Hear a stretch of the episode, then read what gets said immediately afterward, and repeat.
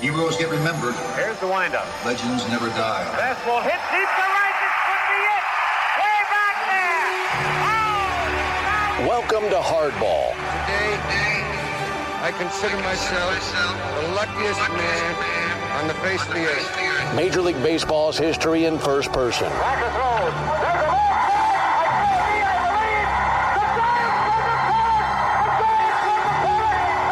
Conversations that span almost 20 years It is 9:46 p.m. with the men who saw and made that history, Sandy into his windup. Here's the pitch. many of whom are no longer with us. Swung on and missed a perfect game. Stories from the 1930s High fly ball going deep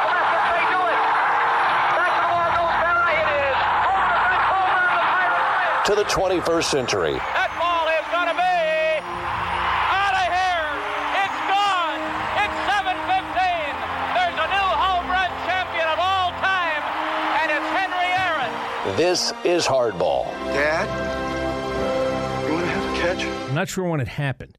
When the first person in a bar, my, my guess it was in a bar, declared with all their heart and soul that fill in the blank was, is the greatest of all time. The concept of the GOAT was born. Whenever it was, whatever the subject was president, war hero, singer, if it was early enough, writer or poet, it was inevitable that the subject of athletes would come up. Boxers in some parts of the country, horses. And then it happened. Someone said Ty Cobb, then Babe Ruth, then Gehrig, Williams, DiMaggio, Mantle, Aaron. And at some point, someone got up to attempt to shut the room down with my guest today. And it seems in the last handful of years, because of the birth of sports talk radio, the screaming heads on every three or four letter network TV station out there, and now social media, the decibel level on everything GOAT related has been amplified to the point of at times just noise. So let's bring it back down a little to just enjoy the debate. There can still be some nuance to all of this, some subtlety even. Numbers versus talent, rings versus rings, length of career versus best seven or eight year periods, market size and coverage, and of course, legend and lore in the moments that counted. When you grew up in a big baseball house, a house with a dad born and raised in Brooklyn, very important here, when you were born after the Dodgers left in 1957, and one year after the rebirth of National League New York baseball coming back in 1962, a year in which the Mets were so bad, a still record 120 loss season, my dad could have given up on the game. Could never root for the Yankees. That team crushed Brooklyn Brooklynites for over a decade. Couldn't root for the Los Angeles Dodgers. They weren't even the Dodgers. They were traitors. More, more likely scoundrels. There was nothing neighborhood or flatbush about them. No B on the hat or Brooklyn across the chest. Should have made them change colors, by the way, because that was Brooklyn Dodger blue. But he didn't. He threw in with the Mets, and he told me stories of Brooklyn. And one day, as I got older, something happened that it became time for him to cast his vote. The greatest player he had ever seen was Willie Mays. It was time because Willie Mays was coming back home. After 15 years, 3,000 miles away, playing in a ballpark that you wouldn't wish upon your worst enemy, let alone perhaps the greatest player ever.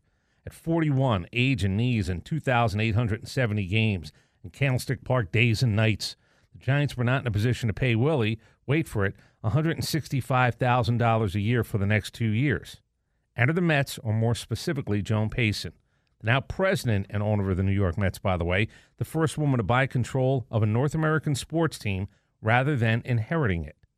Why was this so important to her? Well, Mrs. Payson and her husband were minority owners of, wait for it, the New York Giants, and were outspokenly opposed to the team moving to San Francisco. While some of the Met organization saw it as a way to work the turnstiles, Joan Payson just knew that Willie Mays needed to take his final bow in New York. I'm nine. Know the game enough to know that Tom Seaver is the best pitcher ever. I'm nine. The World Series of 68, 69, 70, 71 had given me an opportunity beyond watching the Mets to see Gibson, Horton, Brooks, Frank, Palmer, Clemente, Stargell. I knew the game enough to understand how the man my dad said was the most talented he had ever seen was playing sparingly at times, looked like this perhaps was just a hat tipping gesture. But then you really grow up. You're fortunate enough to get into the baseball business and speak to Vin Scully and Ernie Harwell and Duke Snider and Stan Musial and Hank. You speak to Dom DiMaggio, Whitey Ford, and Yogi Berra, and you realize just because you didn't see it, it doesn't mean it didn't happen. I won't spend any time here talking about his numbers. Most of you know that at some point he had a season where he led the league in something. What you maybe need to know still is though he finished with 660 home runs, and that number would have easily passed 700 had he not missed all but 34 games in his age 21 and 22 year old seasons for military service. and hadn't played in the worst hitter's park in baseball history in San Francisco. Just a few quick things. If you're new to hardball, thanks for finding us. If it was Willie Mays' name that brought you in, great. If you are interested in the history of these men, the beginning of their careers at times, the players they played with and against, their stories, their recollections, their words to live forever when it comes to the narrative that stretches beyond what others say, but what they have to say about any and all of this. This was the original and still continues to be the purpose of Hardball. These have never been considered interviews, they attempt to be conversations. If you enjoy this, there are many more to come. I hope you look at previous episodes, and I promise you don't have to be a fan of the player or their team to want to listen. There are so many names and games and players and moments and incredibly interesting origin stories in all of them that goes past individual fandom. These are stories for baseball fans, history fans, social history many times, time and place in our country. Immigrant sons who play a kid's game in America, farm kids who get to the big city to try to make it and stay. I hope you share Hardball with friends, dads, uncles, moms. I hope you can spend a minute rating and reviewing where you listen to your podcast. It helps get the word out, I'm told, and it just lets people know we exist in a very crowded world of podcasts. I appreciate it more than you know. So here we go the newest Hardball episode with the great Willie Mays. You will hear right out of the gate that Willie isn't much of a look back guy, and towards the end, he gives me advice as to perhaps the way to look at my career by invoking the names of some of the greatest broadcasters to ever call or watch the game. This one was done in a limited amount of time. It was actually part of a terrestrial radio show, which means it was live and, of course, controlled by a clock. It's kind of why I hate the clock. This was before podcasts were a twinkle in someone's eye. We did this in 2001, 50 years after Willie Mays found himself off the fields of the Negro Leagues and minor league baseball in Minnesota and in New York. And we started all off with some very familiar Hall of Fame voices Red Barber, Jack Buck, Curt Gowdy, Ernie Harwell, I'll let you hear what they believed about Willie Mays and his career.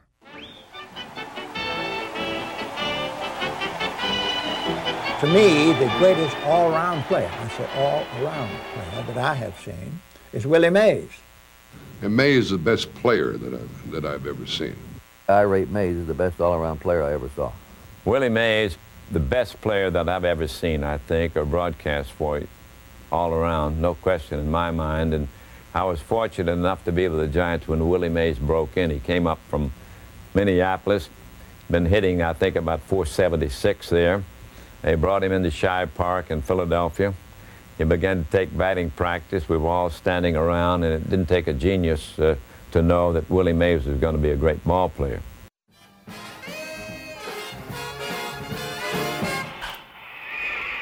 get it! Say hey Willie, go get it! What do you mean, go get it. Man, that ball's way in left field. I don't care what field it's in. Willie plays all field. Every time we come to the game, you talking about Willie plays all the field. That's right. He Let's call Willie and ask him. Call him. Okay. Hey, Willie. Yes. Are you Willie Mays? Yes. Whose ball was that? Why was it? In left field. Well, that's Irvin's ball. I told you that. Every time we come to the game, we got to talk about it. The next time I'm going to sit in the grandstand. Say, hey, fellas, what's your name? Say who? Say Willie. Say hey. Say who? Swinging at the plate. Say hey. Say who? Say Willie. That giant kid is great. When he hits the ball, it's long gone man. Hits it farther than Campy can. Swings the bat like a little lead pipe. When they reach the ball, it's overripe. Say hey. Say who? Say Willie. Say hey. Say who? Swing it at the plate. Say hey.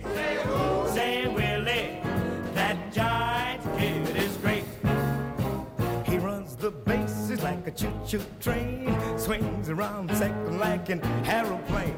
His cap flies off when he passes third. And he heads home like an eagle bird. Say hey. Say who? Say Willie. Say hey. Say who? Swinging at the plate. Say hey. Say who? Say Willie. That giant. I've said it before, I'll say it again. My father proclaimed me to be the best baseball player he ever saw, and that's coming from a Brooklyn Dodger fan.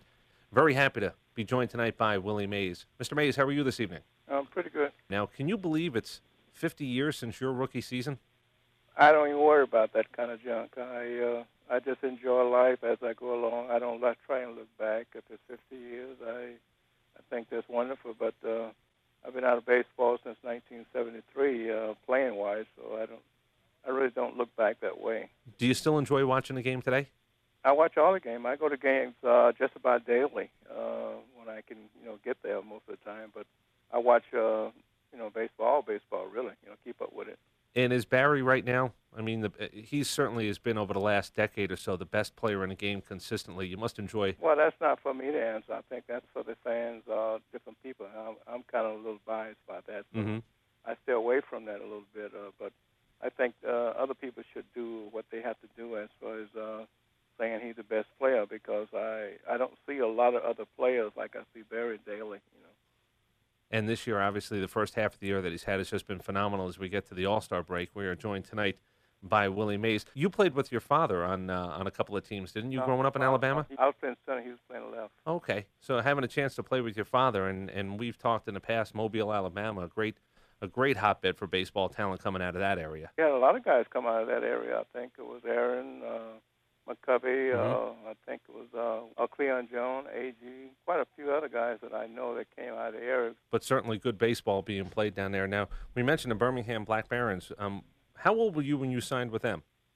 Uh, we didn't have contracts back in those days. You just went out and played, and uh, uh, I was still in high school when I started. I started and I was in the 11th grade, and uh, they wouldn't let me sign a contract because uh, I was in school.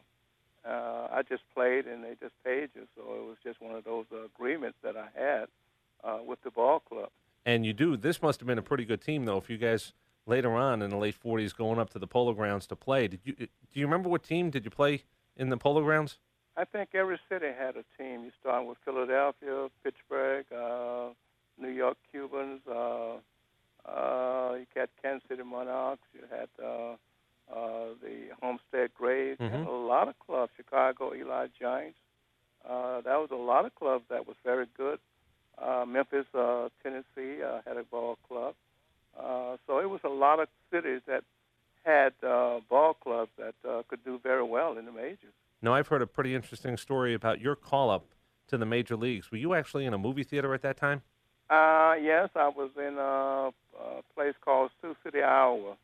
Uh, I was in a movie, and uh, uh, over the screen it came uh, came uh, my name, uh, which I didn't think nobody knew I was there. uh, they uh, say, you know, Willie Mays go to the, uh, uh, uh, I guess, booth there, and uh, Leo was on the phone. So then after that, I went to the hotel and he, we talked, and I think after that he, you know, suggested I come up. I really didn't want to go because I, I didn't think I was ready. You were hitting over 450 in the minor leagues. I guess at that point they figured it was time to Mhm. time to bring you up. Now you started on the road, but your first game back in New York City proved to be memorable. Uh, I guess when you faced Warren Spahn. Uh, I started in Philadelphia on a Friday, and uh, we came back to New York the following Tuesday, and uh, uh, I had went 0 for 12, I think, or 0 for 13, somewhere around there. I hit a home run off a Spahn, then I went to 0 for 10 again, so it was about 1 for 25. Now, when you have as much talent as a player like you would have, how discouraging is that kind of beginning for you? Were you questioning your ability to play at this level, or did you just think it was something that you'd work right out of? Mm, No, I, I didn't have any idea that I would work it out. I thought it was just something that uh, I was supposed to do, and I supposed to do it very well. Coming from uh, uh, the minor league, hitting over 400, I think I thought I could hit half of that without any problems, which I did. But uh, played about four games, and I guess I guess I got disgusted. And uh, Leo came to me and said, "Well, he, hey, you're gonna be my center fielder. Don't worry about it." And uh, I think after that, uh, I just started playing and playing very well. Now, you had had a relationship with Leo Durocher before you got called up to the Giants, correct? Mm-hmm. Uh, so hearing that from him must have, as you said, really helped you. Just okay, it's settled. I'm playing, and from then on, I I believe you go on to win the Rookie of the Year, correct?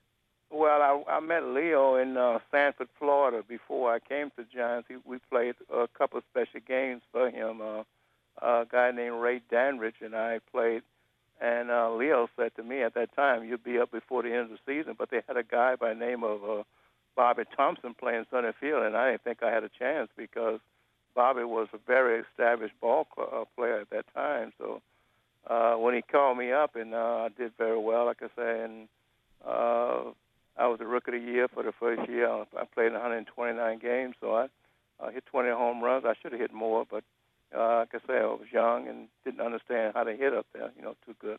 Now, first years, you believe it was just raw abilities, and, and after why 1954? Do you believe that's the point where you think Well, I went into service in two two years. Mm-hmm. and I had a chance to play like a 90 game schedule there. And I think in the service I grew up and I got bigger and stronger. In 1954, when I came out, if you check the record, I did very well. We won the pennant, we won the uh, World Series, so I thought uh, 1954 was a very good year for myself. Now, I've also heard the story that your last game before you went into the service was in Brooklyn, and even the Brooklyn Dodger fans Mm. gave you a pretty nice ovation that day. Well, I, I think uh, that's what's what's so good about baseball is that people understand if you can go out and, and you hustle day in and day out, they recognize that, and especially when you when you're young and you're going uh, going into the service for two years and they're gonna miss, you know, seeing you playing.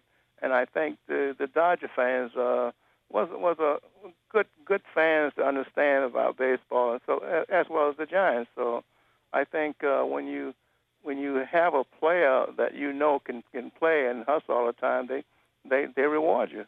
And you mentioned being young in 1951, but you play in the World Series your first year in the major leagues, and a young man by the name of Mickey Mantle, his first World Series in his rookie year as well. Do you remember? Did you watch other players as a fan still being that young? Did you watch to see what they did, even as a, a learning tool? I I already knew how to play ball when I got there. It's just a matter of, of, of making myself believe in what I could do. Uh, by the way, Mickey got hurt in that year. Mm-hmm. He got hurt uh, in a manhole in uh, in Yankee Stadium, so he didn't play that much. You know. Uh, also, we came up the same time, but uh, I never really watched a lot of guys. Uh, I I just did what I had to do, and and I try to do more. Uh, I tried to make sure that uh, uh, whatever I had to do, I wanted to do more. And uh, when you talk about you know watching guys, I think sometimes uh, if you watch a guy, he may not do what you think you can do. So Mhm. you just do what you have to do. That's, and that's what I did. Now, Leo Durocher also paid you a very big compliment. Joe DiMaggio, that's his last World Series, and Leo was on record as saying he thought you were the most complete player, even beyond DiMaggio. And Leo would obviously obviously had seen Joe in his heyday. Well, Joe was my idol, so I I don't argue with things like that. Now, see, when you talk about things like that, I think it has to come from other people, Mhm. not myself. Uh, uh, I don't understand about all these five-two things and like that. I think you should go out and just play to win. Win is more important than just the individual records and things like that. And I was mainly a, a guy that uh, if you didn't win, you hit four home runs and you didn't win, which I thought was bad uh, because the clubhouse would be sad, even though you had a good day. So, I, if if Leo want to think that way, that was fine with me. But uh, I never really tried to play myself against each other. And you mentioned the two years in the service. Actually, you physically mature and you understand the game better when you come back. Uh, the stories about the stickball games. I mean, in honesty, can't stick what stickball playing Stick- stickball in the streets? Yeah, stickball. Yeah, I played that uh, in 1954. Is that a is that a great way to learn how to hit? I already knew how to hit. 54, I already had played a whole season, Mhm. a season, and I already had played in Birmingham. No, stickball was a game that is, was around New York. Uh, it didn't help me to hit; it just helped me to uh, keep me uh, aware of what was going on daily as far as the baseball was concerned. But I already knew how to hit. Well, I'm talking about for the younger kids that perhaps were with you. Oh, you didn't say kids. Yeah, no, I, I you're talking about myself. right. No, no, I'm sorry. I meant the younger kids that were around you when you were playing those games. Well, that's, see, the kids that you play with, they are not baseball players. They are they are fans. And the kids that I had in my block, uh, I lived on 156th, uh, 55th Street in, in St. Nicholas in New York, and all the kids there would come by uh, day in and day out, and we just play stickball. We play for about uh, maybe an hour, and then I would go and buy all the guys uh, ice cream. So there was no losers in the game that I played. You know, if you don't know about stickball, then you have to understand, uh, have someone explain it to you because it's kind of kind of confusing because you, you're talking about uh, manhole sewers rather than just a base. You're talking about you know moving cars rather than uh, a base. Uh, we would block off the streets and, and play in, in the middle of the street. So we had a good time playing. Did uh, did a lot of catchers talk at the plate when you came in? Did guys try to maybe take you off your game a little bit, or Uh, a couple of them did. Uh, that was Campanella did it. Uh, a kid by the name of Bob Uecker uh, tried to do it a couple of times, but you just you know you block them out. and if you hit consistent, they let you alone.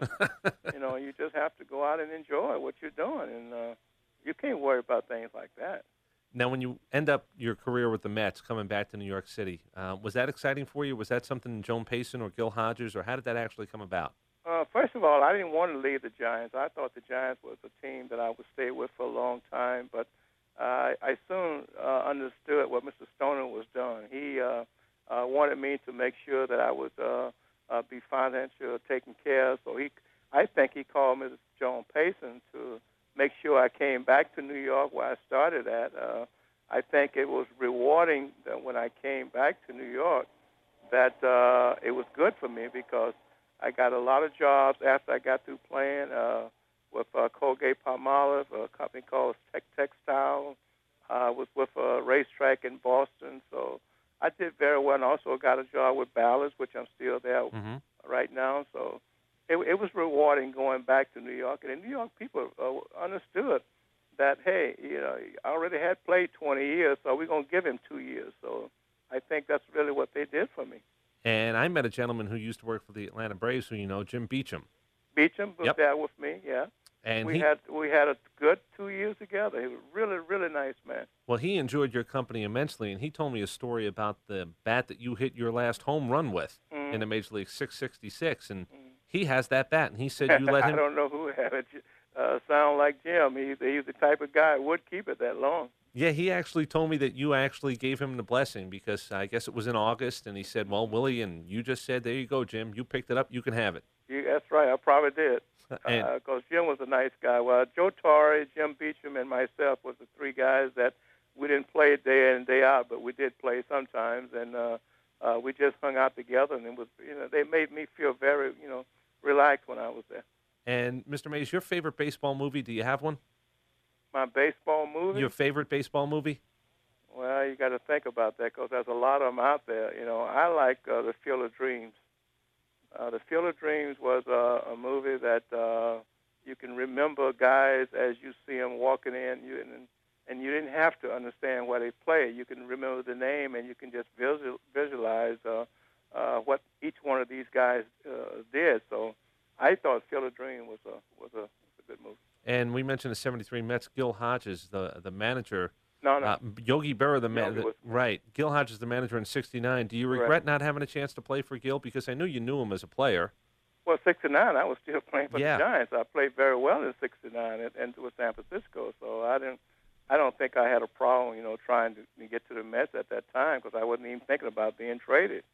Uh, Yogi and I was were good friends. Uh, we had a you know good time together. He he always you know wanted me to play when I wanted to play, so uh, it was fine. My two years there with the Mets, uh, the end of the year, I told you it was it was just uh, really really nice. They they really you know took care of me. They made sure that I didn't get too lonely with, without playing because they knew I was used to playing day in and day out. So it it was good. I had some really nice guys on that club. And last thing as we finish up with Willie Mays, and we do appreciate his time tonight.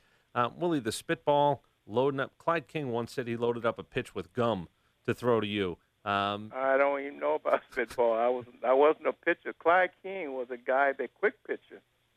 He wasn't a spitball pitcher, uh, but he was a guy that would, you know, once you get in the bat, batter's box, here come the ball. So he was a quick pitcher uh, uh, type of guy, not a spitball that I can remember. He once, I guess, said though that he loaded up a pitch with some gum. He just said, "The heck with it! I'm going to stick a slab of gum on this thing and throw it up there, and maybe it'll move a Well, little you bit." should different." hit it on the other side. that wouldn't have bothered me. Uh, no, because Clyde, he didn't throw real hard. He was a trick ball artist type of guy. You know, he didn't throw real hard. Were you a guess hitter? Did you guess what was coming? No, I was the type of hitter to, to worry about what the guy threw. And when I say that is that if he was a fastball pitcher, you, had to sit on the fastball. If he's a breaking ball, you had to sit on the breaking ball, and and you couldn't miss it. And I think I was very fortunate that I didn't miss a pitcher. Uh, uh, if I wanted to hit it, I didn't miss it. So Mr. that was the key to my hitting. I think is that you had to hit what you you know what the guy throws up there you know daily. And Mr. Mays, I've never really heard you say this publicly or not, but everybody knows the Polo Grounds and then Candlestick Park, and certainly different, certainly more difficult to hit in some of those parks. Um, what do you think you would have done home run numbers wise if you had played in some of these nothing, other places? Nothing, no more than I have. Uh, you can't do that.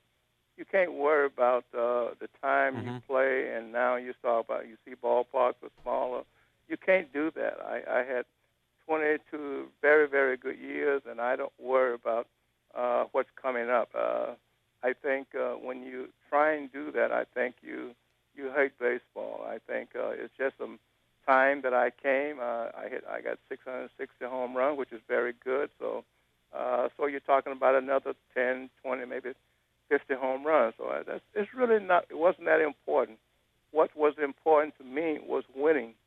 Uh, all these records that you're talking about wasn't really uh, there because you have 25 guys on a ball club and 25 guys have to be happy sometimes. So and all the things that I did wasn't really important, but unless we won ball games. And that 51 season, when you guys come back, now a lot of allegations have been made, and you said you were just a rookie and, and you weren't really as in tune as you would be in 1954. Henry Shens came out, and uh, Ralph Branca and Bobby Thomson have talked. and I Again, know I'm gonna try and explain that to you. I'm, I'm saying I I wasn't involved in anything that I I don't know about all these things people talk about. You know, I I said ask me about things that were from 1954 when I was in tune to what baseball was all about, what people was all, was doing. I can relate to that much more than I can uh, in my first year there. Well, Mr. Mays, I appreciate your time, and I know, as I said, an All Star weekend as well. Uh, Willie Mays, one of the perennial All Stars, fan favorite after the fans, you know, get a chance to not not see you in a lot of the American League cities, going up against some of the best. Um, the All Star game may be a little bit more fevered pitch back then. Is it true that, that the commissioner or the I'm sorry, the league president would come in and give you guys pep talks before the All Star games? They do that uh, uh, every time. Each each uh, I don't know about now because we don't have American Right. League and National League. I the time that I played, each guy had a choice to come in and and thank all the guys for coming to the All Star game. Uh, uh, when I played, they didn't have home run hitting hunt contests and things. We just went out and played the game. Uh, now it's more of a I don't know if it's a showcase or what it may be, but it's more activity now than it uh, was when I played. Uh, so they start on Monday, and sometime you end up on instead of uh, Tuesday, you end up on Wednesday. Sometime How important was it to win that game for the National League? That you and your teammates. I don't know about other guys. To me, it was very important. I uh, I wanted to lead off uh, when I played in the All Star game. Uh, I, I hit third with the Giants, but I felt that I could get on base, steal a base, or hit a home run, or, or hit a single and score score a run. Now they got to score two runs to beat us. So I want to beat the best of the American League, and I'm sure the American League want to do the same thing for us. Do you think it's the same today with players? I don't get involved with arguments. I stay away from controversial type of stuff because I feel that baseball was a very, very good game for me. I don't knock baseball by any means. I just make sure that I enjoy what I did. And when you start trying to say, well, the 90s, the 80s, the 50s, or whatever, uh, different areas, uh, which it was, so you just leave it at that. Mm-hmm. And Mr. Mason, as we finish up, you mentioned no home run derby in the All Star game then, but there was a home run derby TV show. Well, that's nothing to do. That was off season. That wasn't, Right. the regular season. And they did that, I believe, at a, another field named Wrigley Field out in California, correct? in California, yes. How did you do in that? Uh, I think we I won about five, uh, six out of seven. Because Hank Aaron had told me, I think he bought a store for his father. The money that they, you know, as you kept advancing, I guess there was a little bit more money. And Hank well, said, no, it was two thousand dollars per person if you win, one thousand to the loser. So I think Hank won about. I think Hank won eight or 9 mm-hmm. I I lost the first one, then I won six in a row, then I lost one uh, another one. So I won about six out of seven. who actually beat you? Mickey beat me the first one, and I think um, might have been uh, Bob Lemon. I don't recall. It's such a long time ago. Mm-hmm. Well, Mr. Mays, again, always appreciate the time, and and I like what you said before. By the way, you said, "Why would I?" You know, when I asked you about the home runs, and I never really heard you mention that, how many would you have had? But I, I did like your answer of why would I say something like that because it would only hurt baseball today, and and obviously you still care enough about the game not to want to have people discussing necessarily the negative. It should be about the positive part of this Well, let's go back to you. Since you're an announcer, Mhm. are you involved with Mel, Ott, uh, Mel, Mel Allen and uh, Red Bob and all the guys? Uh, can you relate to those? Uh, it's like you're talking about me relating to home runs and different things. Uh, can you take yourself back in that situation? uh, I think you should move on and move fast the way you're moving, rather than going back and uh, 50 years ago. In other words, look to the future and let's make sure the game stays as good as it can be. It always will be that way. You know, you're, you're not going to change the game. You're just going to change situations around the game. I, I hadn't thought of it that way. I do enjoy speaking to people such as yourself and Ernie Harwell, and you mentioned well, some of the another announcers guy in the that was with me in New York, and all I'm saying to you, when you ask me to, to explain things, you have to look at what you are involved in. Mhm. And when you start thinking about it, Ernie Harwell, Red Barber, uh, the, the guy with the Dodgers, Vince, Vince, Vince Scully. and you look at all those guys, how long they've been in the, in the, in the business, and uh, then you can say to yourself, well, I think I want to be like them, and I don't think you would. I think you want to be like yourself. You want to move on and do the best you can, and that's what I did in baseball. I moved on, and I'm not going to say these guys today are different from the guys that played in the 50s. They, the 50s was good. Uh, the, uh, the 2000 may be a little better. I don't know. It depends on the fans. And it does ultimately come back to the fans and how much they enjoy it, I guess. Well, you can see that they built a new ballpark. They're drawing more people. Uh, the game is, is, getting greater, I think.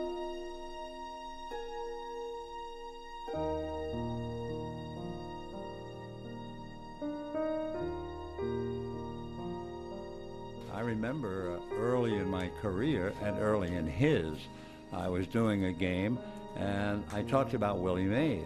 And I said, uh, gosh, Willie Mays, he's, he's the best player I've ever seen. Well, when that game ended, Red said to me, young Scully, which is what he would call me when he was a little irritated. He said, you haven't been around long enough to talk about the best player you've ever seen.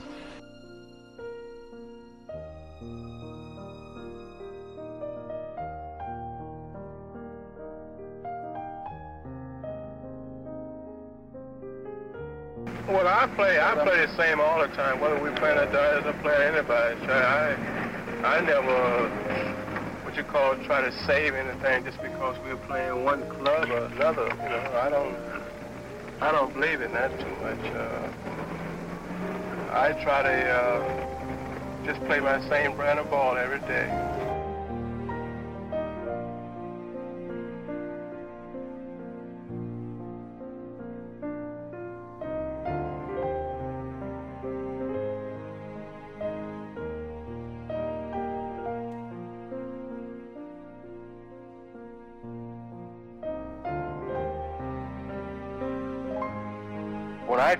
I was so nervous and things that I actually, I, I could do a lot of things, but if I didn't have anyone to talk to me and tell me different things that I was doing wrong, I would probably continue doing it. I was playing pretty fair at Minneapolis when I first came up, but when I came to the Giants, it was just like, uh, like I said, night and day. You have to learn baseball all over again. And that time, I had a manager in Leo.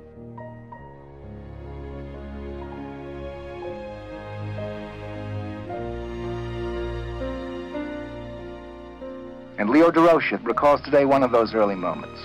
And then uh, one day we were beaten by the Boston Braves. Uh, uh, it was either two to one or one to nothing. And uh, I came in the clubhouse and I was a little upset. Mays had gone on the plate three or four times with men in scoring position, one out, nobody out, popped up for hitting a double play. And I was a little disturbed. And uh, one of my coaches came in to me, Herman Franks, and said, "You better go talk to your boy. He's sitting in front of his locker crying." So I went down and uh, put my arm around Willie. He was sitting there sobbing, and he, he, he, never called me Mr. Durocher or Leo. He said, Mr. Leo. He said, Mr. Leo. And he talked in a high tenor voice, Charlie. He said, Mr. Leo. He said, I can't up there. He said, it's too tough for me. I can't. And I know you want to send me back to Minneapolis. And I put my arm around him. I said, son, as long as I'm the manager of the New York Giants, you're going to be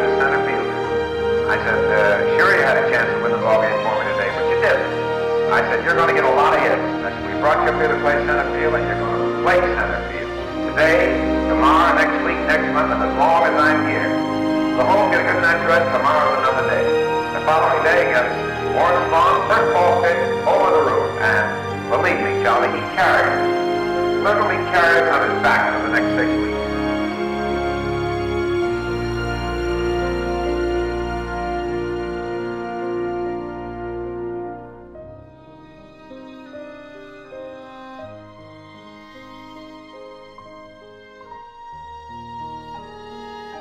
Think when people pay their money to come to a ball game, you should try and put 110% into the game. And that's what I try to do every game.